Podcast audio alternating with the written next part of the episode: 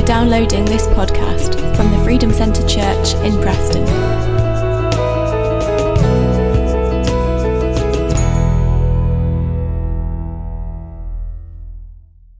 Good morning, good morning. It's lovely, lovely to see you all. I hope you're all well. Thanks, Zor. hope you're well. Uh, this morning, um, we're going to carry on uh, the series looking at Jack's book, looking at um, your pathway to growth. Um, now, last week, Tom preached on chapter 5. Um, so, in a logical progression, I'm going to teach on chapter 4 this morning. So, we're going to go back a chapter. I apologize to those of you who are funny about that sort of thing, but we're going to, we're going to go back um, because. Uh, because the chapter four, chapter four is about growth through teaching and training, and um, Jack sort of felt that I had a degree of professional experience in that that might sort of might fit with me teaching this week. So that's why we're skipping back. But before we do, um, Tom touched on this last week as well, but I think it's important to say, um, as we preach through and as we, we, work through this book and we work through it in Connect groups and we, we go through it in the services, um, we are not doing this series in order to promote Jack's book. We're not doing the series to promote the book. That's not what this is about at all. This is about a book that has been written to promote growth in our church. This is a book for a season, for now that as a church we are growing. And so, as we sort of preach through it and look at it and learn from it, I would encourage you all just to be taking in the lessons, to be sort of praying through it as we go, to be committing to reading it and learning those lessons because really, as a church, we're growing. We are growing, and, and we need to be kind of equipped for that and ready for that. But both spiritually and sort of physically in number, we're growing.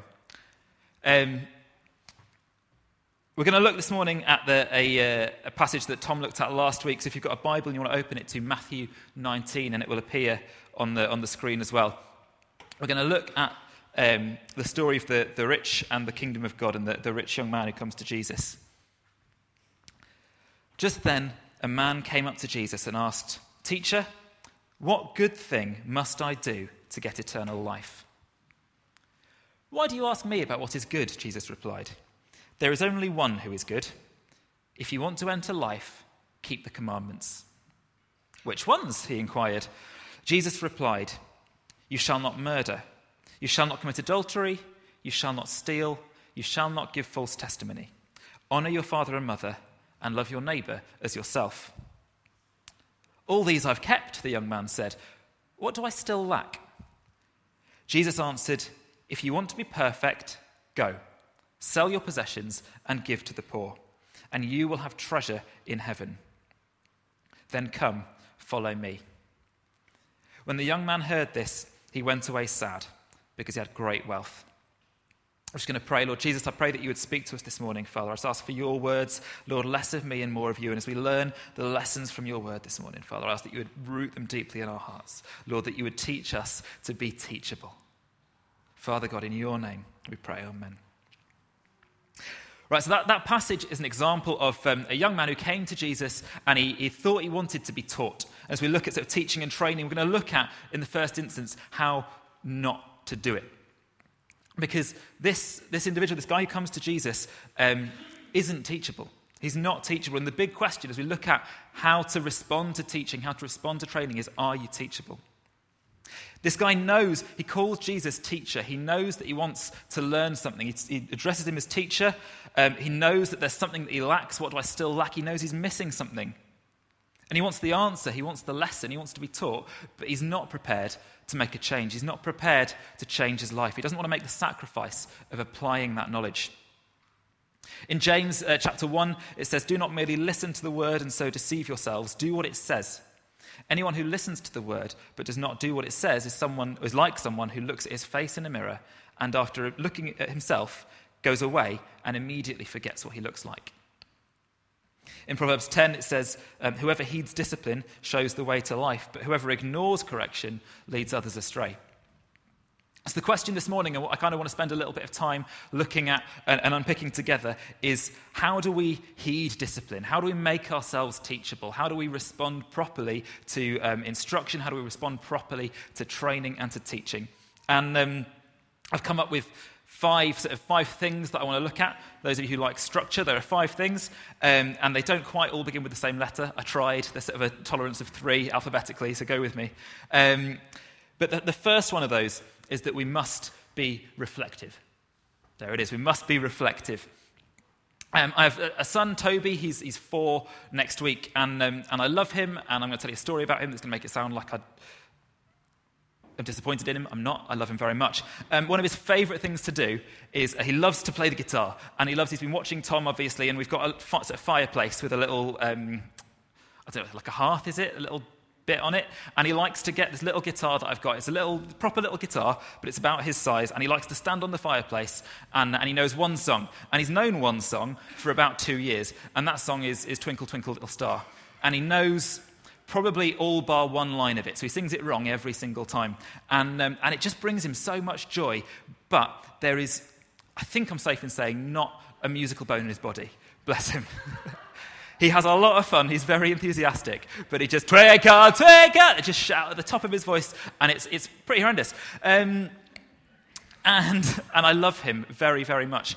Um, and the other day, a couple of weeks ago, I was watching him yammering away on this guitar, and I thought maybe I can, you know, he's a, quite a quick learner, he quite, he's quite curious about the world. And I said, Toby, would you like me? Do you think? Do you think you'd like me to, to teach you a little bit of guitar. Like, I reckon we could work our way around an E minor, maybe. Shall I teach you a little bit of guitar?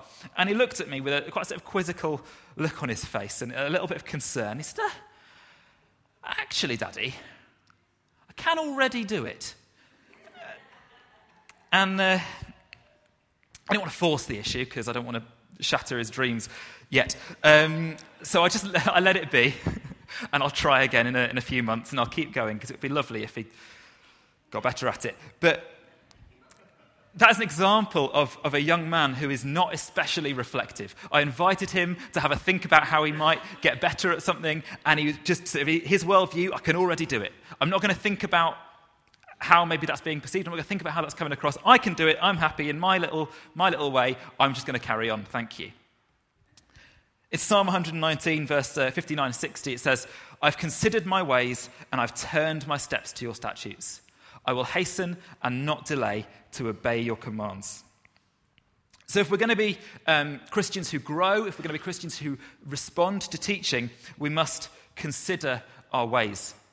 We need to think about the ways that we need to grow. We need to think about where we're falling short, where we need help, where we're weak. And it's not about condemning ourselves. It's not about living our lives just, oh, I'm terrible at this and I'm terrible at that and I just need to get better. But it's about just being aware aware of the ways in which maybe Jesus wants to do a work in our lives. Um, in, in teaching, and I apologize if you kind of have been in or around education, you're going to hear some stuff this morning that you will have heard before. Um, just go with me. But in teaching, um, pretty much day one of teacher training, um, you get told the story of Austin's butterfly. And it's a, it's a beautiful little story. Um, and it's true. It's a true story um, about a boy called Austin who must have been years ago, he's probably an adult by now, but, um, but he was about six years old, he's first grader in America, so about six years old. And he was asked to draw a picture of um, a tiger swallowtail butterfly, I think it's called. Um, and he was, asked to, he was shown a picture of it and asked to draw a sort of scientific picture. And, um, and so he got his pencil and he had a go, and, uh, and this is what he came up with which is not bad. For the, for the benefit of the podcast, what we're looking at is a, is a bad picture of a butterfly. It looks like a butterfly, but it's not, sort of, it's not scientific. Now, for six, that's kind of all right. That's okay. We can, we can deal with that. Um, but the kind of school that Austin was at, he sat around with his friends and they had a look at the picture that he was copying from and they had a look at the one that he'd done.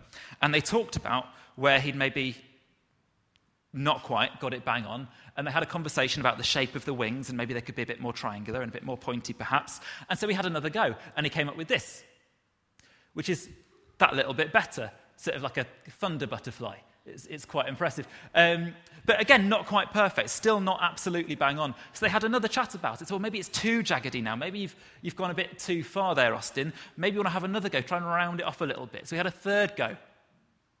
And it, I don't know quite what I was thinking about there, but, but it, he's, he's starting to tweak what he's doing. He's got the kind of the, the right shape of the tail now. One of those wings is a bit better, but still not quite there. So we had a fourth go.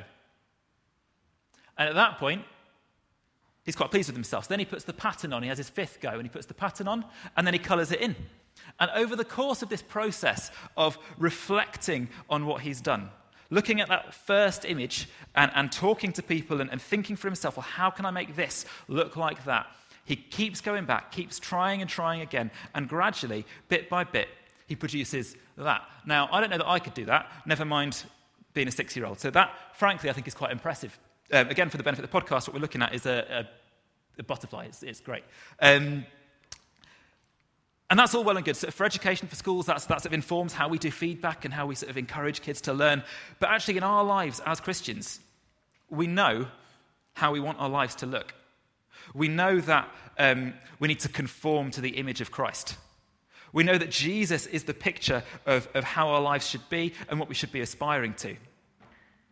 But how often do we really reflect on the difference between those two things, the bits of our lives that don't look like Jesus' life? And I wonder if sometimes um, we're, we're kind of content with that first draft. It looks like a butterfly, it's good enough for me. Maybe we, we see that kind of final picture, the, the way that Jesus lived, and it just feels really unattainable or unrealistic. And we think, well, I can't possibly, I can't possibly get there. I can't possibly do that. So I'm just going to settle for these things that I can do. I'm just going to settle for this, this sort of approximation of my butterfly. You know, I give to charity, I say nice things to people, I pray a little bit. That's all the stuff that Jesus did. But maybe that's kind of first butterfly stuff. Maybe we're being called to push that little bit further. Maybe it's time to sort of reflect on something in our character that Jesus wants to work on, something in our character that we want to make more like Jesus, something in our life that we want to bring into line with the way that Jesus lived. Maybe it's that in this season right now, I'm going to ask Jesus to help me to love my neighbor like he did. Maybe I'm going to ask Jesus to give me joy in my life like he had. Maybe I'm going to ask him to help me pray like he did and, and, and, really kind of expand my prayer life. But I would encourage you all to be reflecting on your lives and, and comparing that to the life of Jesus and asking him, inviting him to work on something with you, to pick a thing for a season and build it so that you're living a life in the image of Jesus. The next point is that as we do that, we need to be resilient. We need to be resilient in our response to feedback and resilient in our response to failure. Resilience, um, again, in education, in teaching, resilience is like the big buzzword at the moment. And I teach at a school um, in Blackpool where, um, due to the, you know, the nature of the, the, the students and the backgrounds there, um, a lot of our students have, have almost no resilience at all. And it's, it's heartbreaking to see the way that they respond sometimes to, to feedback and instruction. Um, you know, there are students who um, who will make a mistake in their book, they'll misspell a word and they'll rip out the page and start again because they don't want to be seen to have made a mistake. They, um, if I come at them with the purple pen of progress, they, uh, they won't let me near. They'll shut their book. No, you're not reading it, sir. You're not, you're not having a go. Not, I don't want to see it. Because they don't want to be shown or they don't want their, their weakness to be exposed. Um, some students just won't attempt tasks. I taught um, I think I can say this. I taught a lad, um, I taught him for three years, and in that time, he uh, probably produced five pages of work because he just shut down, because he didn't want to get it wrong, and he just shut down. And there was nothing, nothing that we could do at all that would make that difference with him. And we, we tried, but he didn't want to get it wrong. So he didn't want to do anything. And when in school, when we have these students who aren't making the progress that they could be making, it is usually to do with the way that they respond to the feedback their mindset in responding to feedback. And if we want to grow and if we want to make ourselves teachable, we have to be open to receiving feedback. And we might not like it, it doesn't always make us feel great, but we need to be open to it. Criticism, even at its most constructive, criticism can be really painful. It can feel really personal. It can expose our deepest insecurities and it can leave you feeling a bit bruised and it's hard. And no, nobody is pretending that that is a, a laugh a minute thrill ride, right? It's not always fun. Winston Churchill said, Criticism may not be agreeable, but it is necessary. It fulfills the same function as pain in the human body. It calls attention to an unhealthy state of things.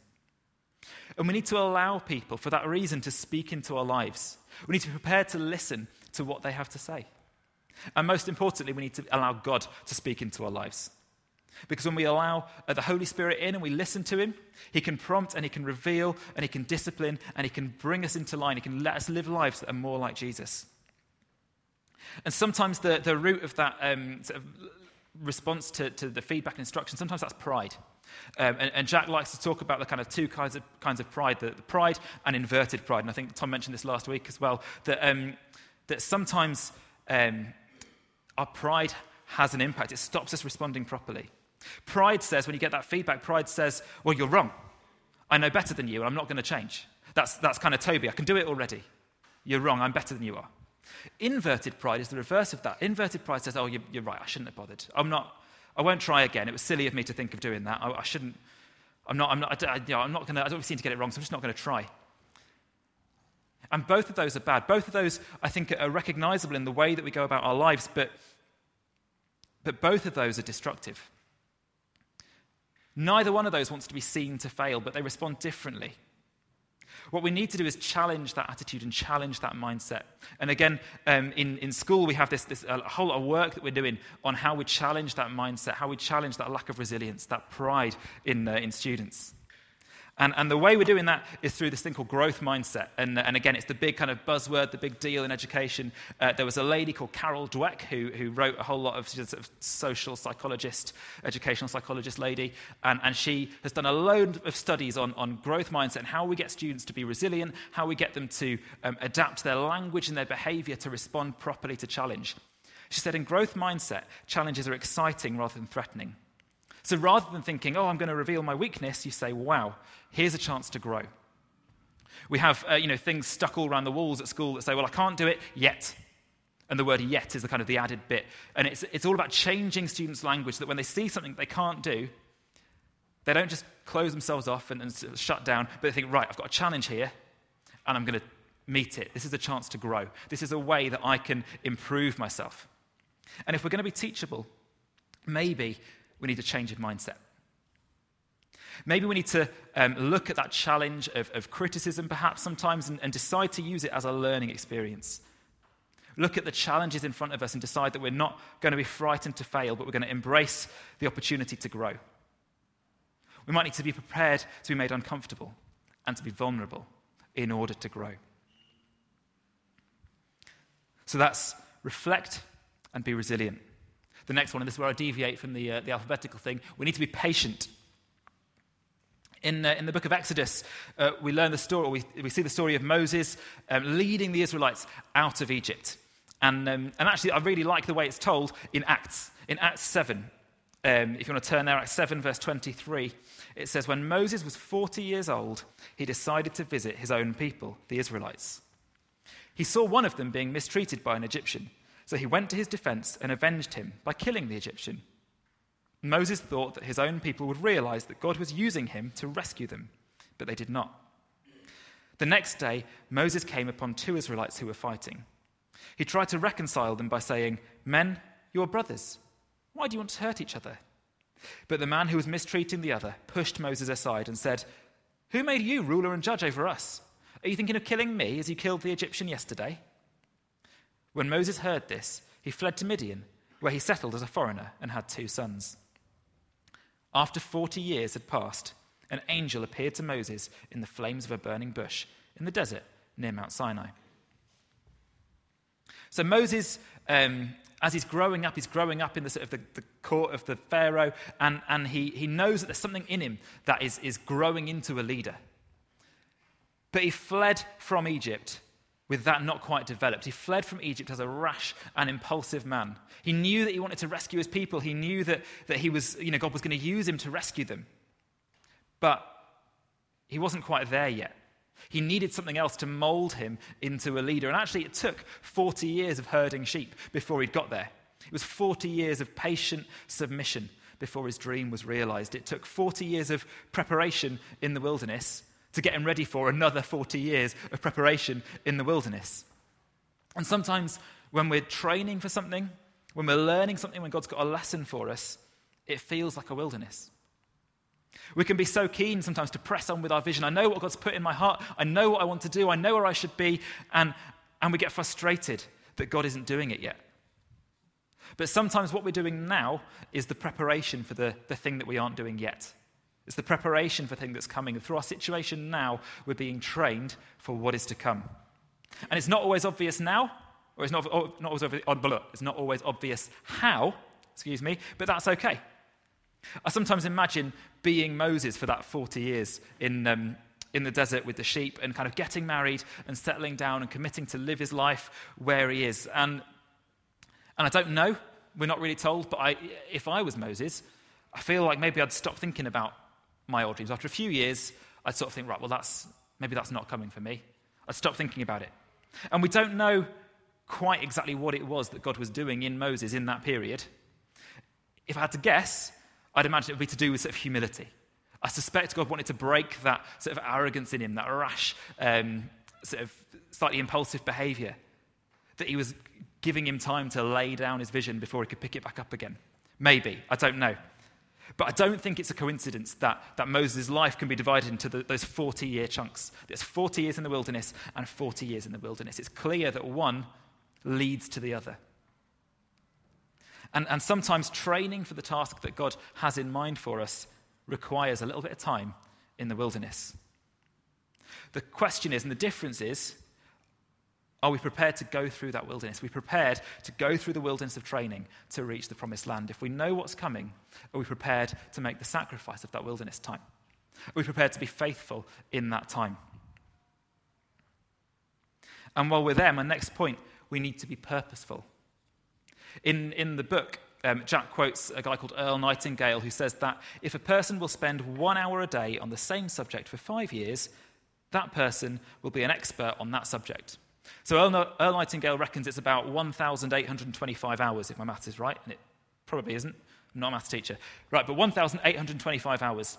Um, now, there are different theories about this, different ideas. So, um, Malcolm Gladwell um, in the 90s suggested quite famously that it was 10,000 hours. You had to do your 10,000 hours of practice, and that would create an expert in any field at all. And there's all sorts of theories in between that. Um, but the truth is, scientists and psychologists, they, they disagree over the amount of practice necessary. But they would all agree, I think, that if you're not purposeful and you're not determined in your practice, you aren't going to grow. So, if we want to be teachable and if we want to grow and if we want to apply what we've been taught and not be like the rich man, we need to be purposeful about it. Psalm 1 uh, says that a person who meditates on his law day and night is like a tree planted by streams of water, which yields its fruit in season. So, if we want to grow in faith and become more like Jesus, are we meditating on his law day and night? Are we being purposeful about our time with Jesus? And there's this really kind of tricky um, line here because um, we are saved by grace. We are saved by grace and grace alone. And at the moment that Jesus died, we were justified in that second. Once and for all, forgiven by grace. However, there is also a process.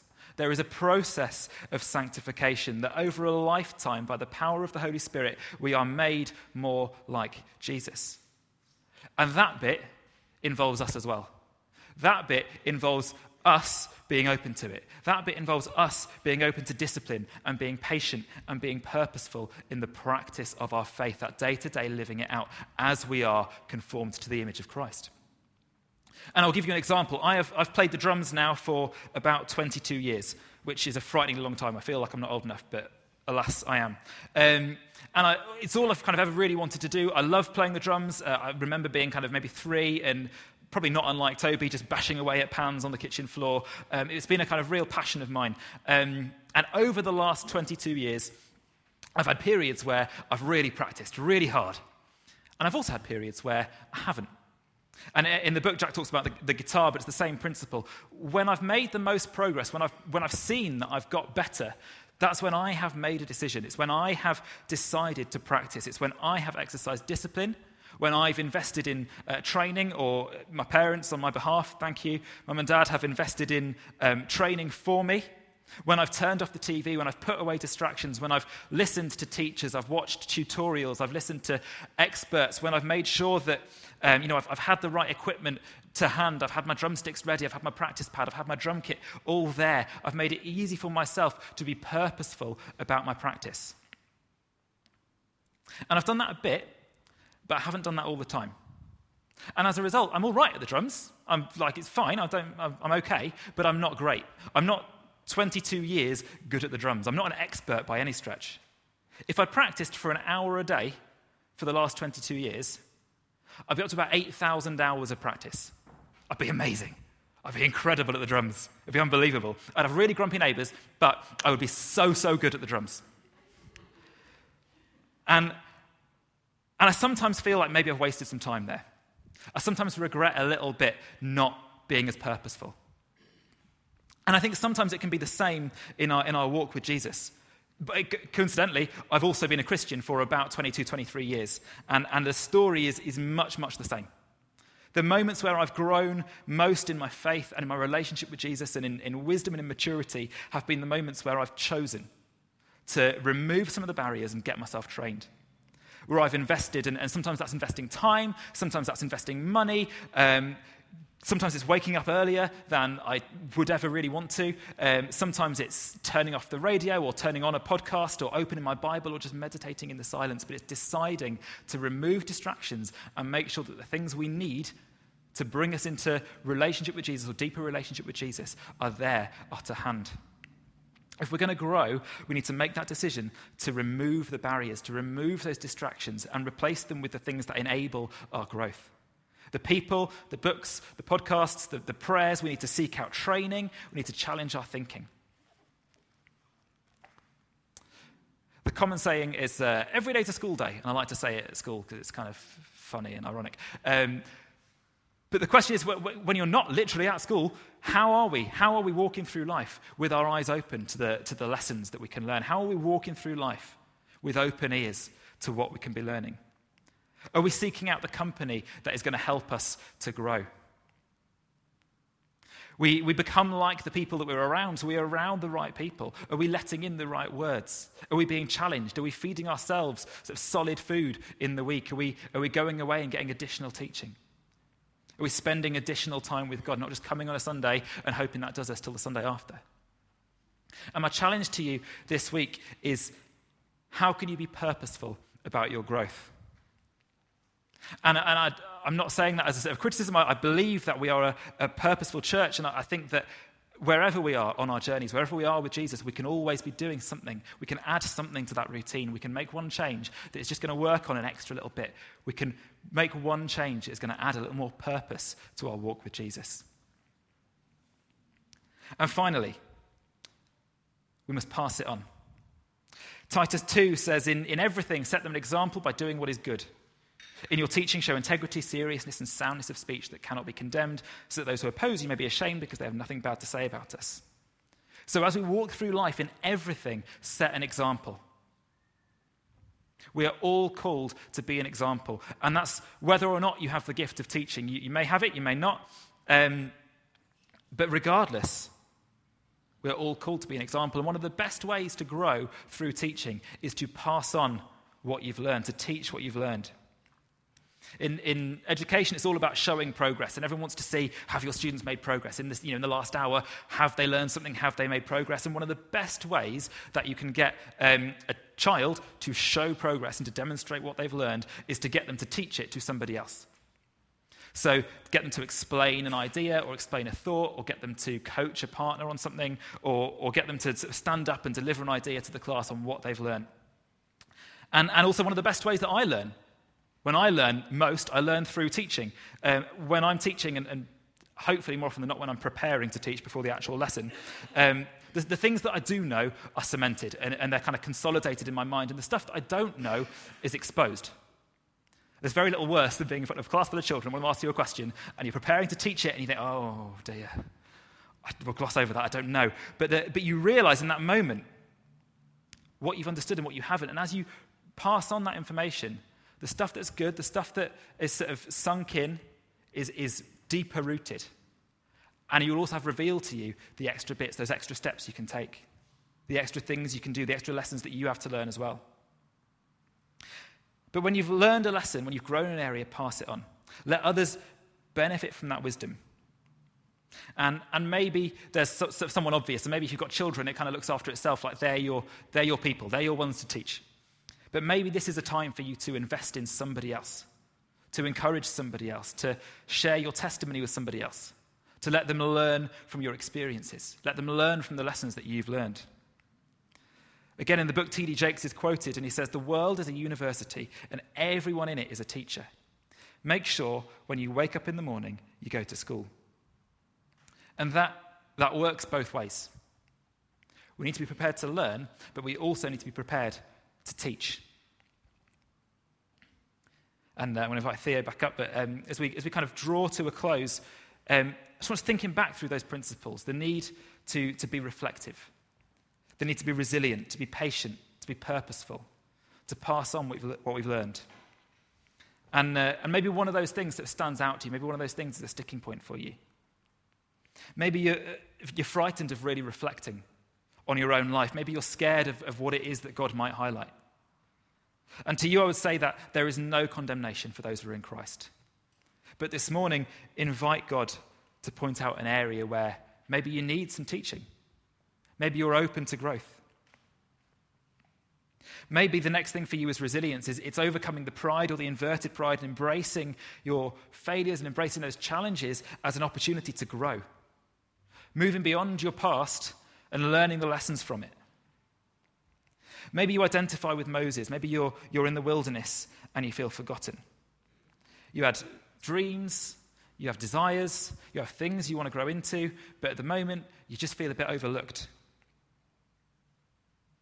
The word for you this morning is that you are not forgotten, that God sees you in the wilderness. Be patient. Be purposeful in your wilderness and learn the lessons that are preparing you for what is to come. Lord Jesus, we just submit to you this morning. Thank you that, that every day is a school day, Lord, that every day there is a new lesson for us, that every day you want to draw us closer into your presence and make us live lives or help us to live lives that are more like yours, that you're drawing us closer into your likeness. And Jesus, I ask for those people who, who just need to know that you are still um, teaching them, that you're still there. There's people who feel like they're in the wilderness, Lord. I just ask for encouragement this morning, that they would be faithful, that they'd be purposeful in this time. For those people, Lord, who, who maybe just need to, to open themselves up to you, that there's an area of their life that they're not, they almost know it in their heart that they don't want to think about, they don't want to reflect on. Lord, I just ask that you would soften hearts this morning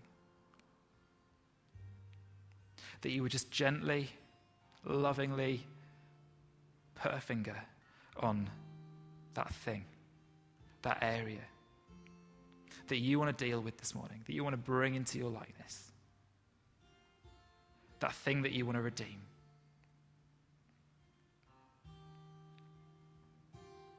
And Lord Jesus, I just pray that as we as we learn as a church, as we go through this, this book and we get deeper into your word, Father, I just ask that those lessons would take root.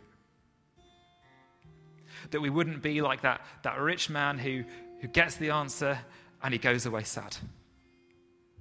But instead, Father, I ask that you would raise a church who hears the truth, that learns the lesson, and acts on it. That we do what we are asked to do. In your name, Jesus. Amen.